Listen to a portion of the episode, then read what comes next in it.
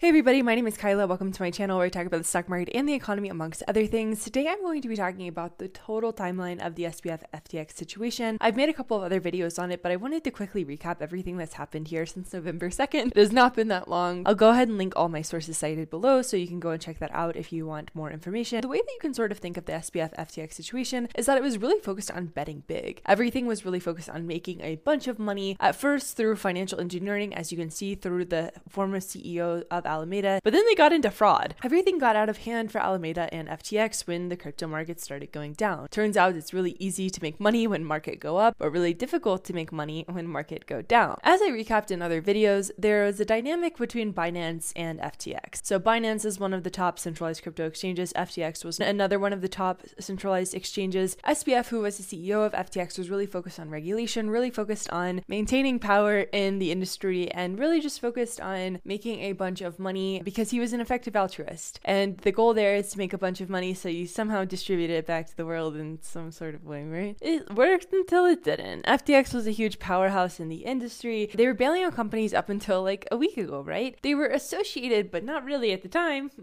with this company called Alameda. Alameda was a venture fund. FTX made a lot of money from Alameda. There's knowledge that Alameda and FTX were essentially like one and the same thing. Like FTX revenue helped Alameda to do trading strategies, trading strategies helped to fund FTX. And so on November 2nd, Alameda's balance sheet was leaked by Coindesk. And then everyone was like, oh wow, all, all of a sudden everyone was like, oh wow, Alameda has about 14 billion in assets against 8 billion in liabilities. So they have 3.6 billion of FTT, 2.16 billion in FTT collateral. They had some exposure to Solana, some exposure to Robinhood equity. It's and that's when the alarm bells started ringing for everybody. But if you zoom way out, FTX had been like the flashing fire alarm for a really long time, but nobody was looking at it that way. It seemed like what they were doing made so much sense because they were safe, because they employed, uh, you know, Tom Brady essentially to do advertising. However, once this Alameda balance sheet was leaked, everyone was like, oh my god, maybe it's not. It turns out that FTX had lent about 10 billion of client funds to Alameda, who had used them for leverage crypto speculation. Alameda blew up when all the crypto funds were blowing up. SBF ended up bailing out Alameda Alameda with customer funds secured by FTT, which is why that showed up on the balance sheet, as well as Robinhood equity, of course. FTX had about 16 billion in customer assets, so it turns out FTX lent more than half of its customer funds to Alameda, which is not good. Alameda CEO Caroline, who has a wild Tumblr page, said that they knew, said that they knew that FTX and Alameda were commingling funds and that she was sorry about that. But only four people in the company knew her, SBF, and two other FTX executives. Everyone else was in the dark at FTX. And it seems like the reason that Alameda lost so much money is because they were not very good at trading. They were getting too aggressive on the VC side. They had huge margin positions and they were letting them run. And basically, they just blew up. So they were stealing customer funds in order to make these payments. However, once lenders started demanding back their loans, Alameda was like, oh, actually, uh, we can't do this. So they even front running, they weren't good enough to win, which is like kind of impressive, honestly. Alameda had pledged this e liquid collateral to borrow money to finance these bets. They got margin called when the markets went down, and then they stole FTX user funds to help close this hole. And I'll talk about how this hole was opened up to the world in terms of FTX and Binance in just a second. SBF had built this backdoor into FTX, allowing him to alter the company financials without letting anybody know. So he was able to make all these changes behind the scenes. This backdoor allowed Alameda to borrow from FTX in an unlimited amount. So if you deposited $1 million, that's Alameda's $1 million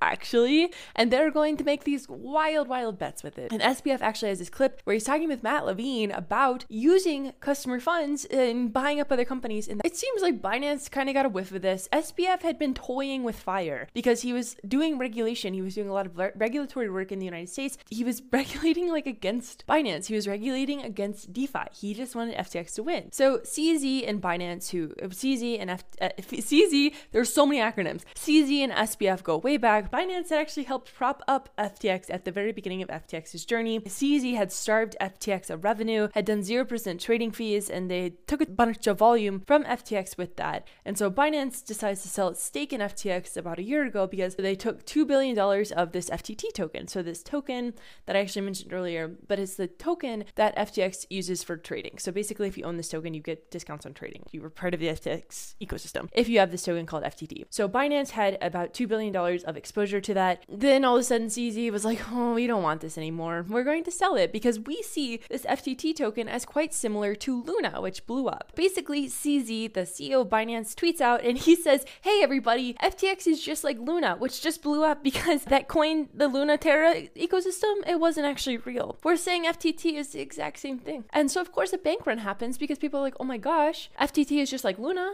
And people got scared and a bunch of money was drained out of FTX. And so Alameda says, hey, CZ, don't worry, we'll buy up all these FTT tokens for you for $22 a pop. What do you say? FTX is flailing at this point. There's a bank run happening. Alameda is flailing because FTX is failing. So Binance says, "Hey, don't worry, like we'll step in, we'll save you." Or but actually, um, they took a look at the books and they were like, "No, we won't save you. You mishandled customer funds, and also, wow, this is a nightmare." SBF is tweeting this whole thing, and he's like, "Don't worry, FTX is fine. Like we're doing okay, we're doing okay, but we're gonna stop processing withdrawals. So if you have money locked up in FTX, it's fine, but it's not." SBF is now, you know, he paused withdrawals, and now he's going to go f- try and find about $9 billion for exchange to, to try and save the exchange. FTX and Alameda are completely unraveling. There's just like a whole downward spiral. FTX says that withdrawals can happen for people who live in the Bahamas, but that was not true at all. And so it turns into this whole like black market for NFTs and Bahama accounts associated with FTX.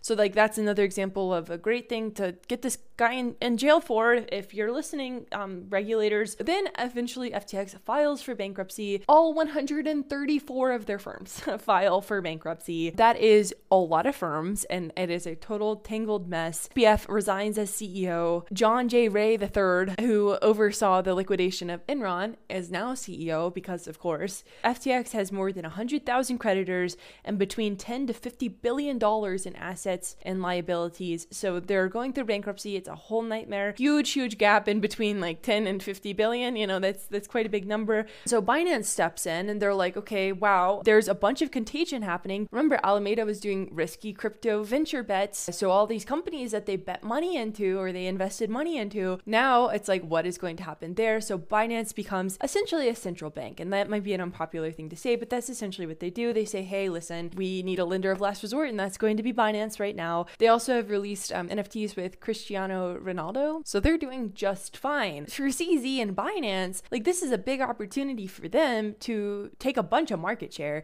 and also to gain industry credibility and also to make sure that the same thing doesn't happen to them. Like if they're able to talk to these companies that Alameda invested in, they're probably going to get some insight on what happened and why, and make sure that they don't end up the exact same way. And so FTX's balance sheet was released during this whole time. It's an absolute nightmare. There's like just absurd. It's all in Excel and it makes no sense because that's it's not how balance sheets work. It's tiered liquidity. So, like, they have liquid, less liquid, and then e liquid investments on their balance sheet. It doesn't match. Most of their assets are either e liquid venture capital investments or crypto tokens that are not traded. And a lot of their ownership was Hood equity. Like, that is the most liquid thing that they have Robinhood equity, about $500 million of it. There's also uh, $7 million of something called Trump Lose. There is this negative $8 billion entry described as a hidden, poorly internally labeled fiat ad account, which is apparently $8 billion that Sam Bankman-Fried just accidentally sent to Alameda because who doesn't accidentally press a button to send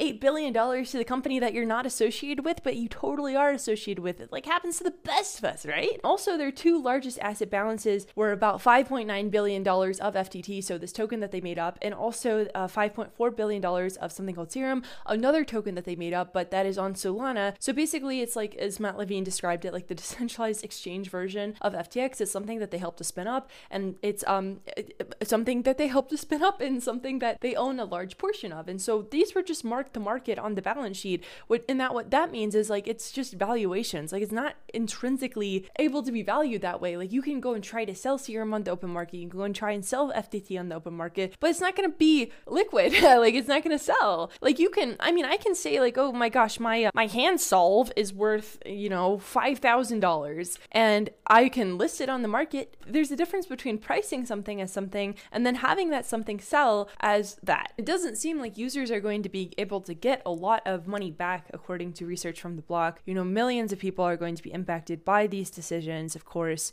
It's not a joke. The New York Times released this huge puff piece about FTX and SBF last night, and they were like, don't worry, everybody, he's playing the game, a hidden ad for the game that he made, and he's sleeping. So, like, don't worry, everybody, he's doing totally fine. SBF is doing this weird cryptic tweeting stuff, and he says Alameda had more assets than liabilities, marked the market but not liquid, which makes zero sense, and margin position on FTX International, and they had more than enough money to repay all customers. FTX is in a solvency crisis. They what they have it, to pay people back is nothing. Like they lost the money. They lost it in these risky bets. Now a bunch of people are totally totally screwed over because of these horrible decisions by FTX and SBF. And also these, you know, other rats are crawling out of the sewer. So Zhu Su is talking. So the big question is like what's going to happen? Uh, is he going to go to jail? I'm not sure. Who knows? All of this is just really beginning, but they're trying to raise money again. FTX is trying to raise money again. They filed for bankruptcy last week and they're going to hit the ground running and, and with this weird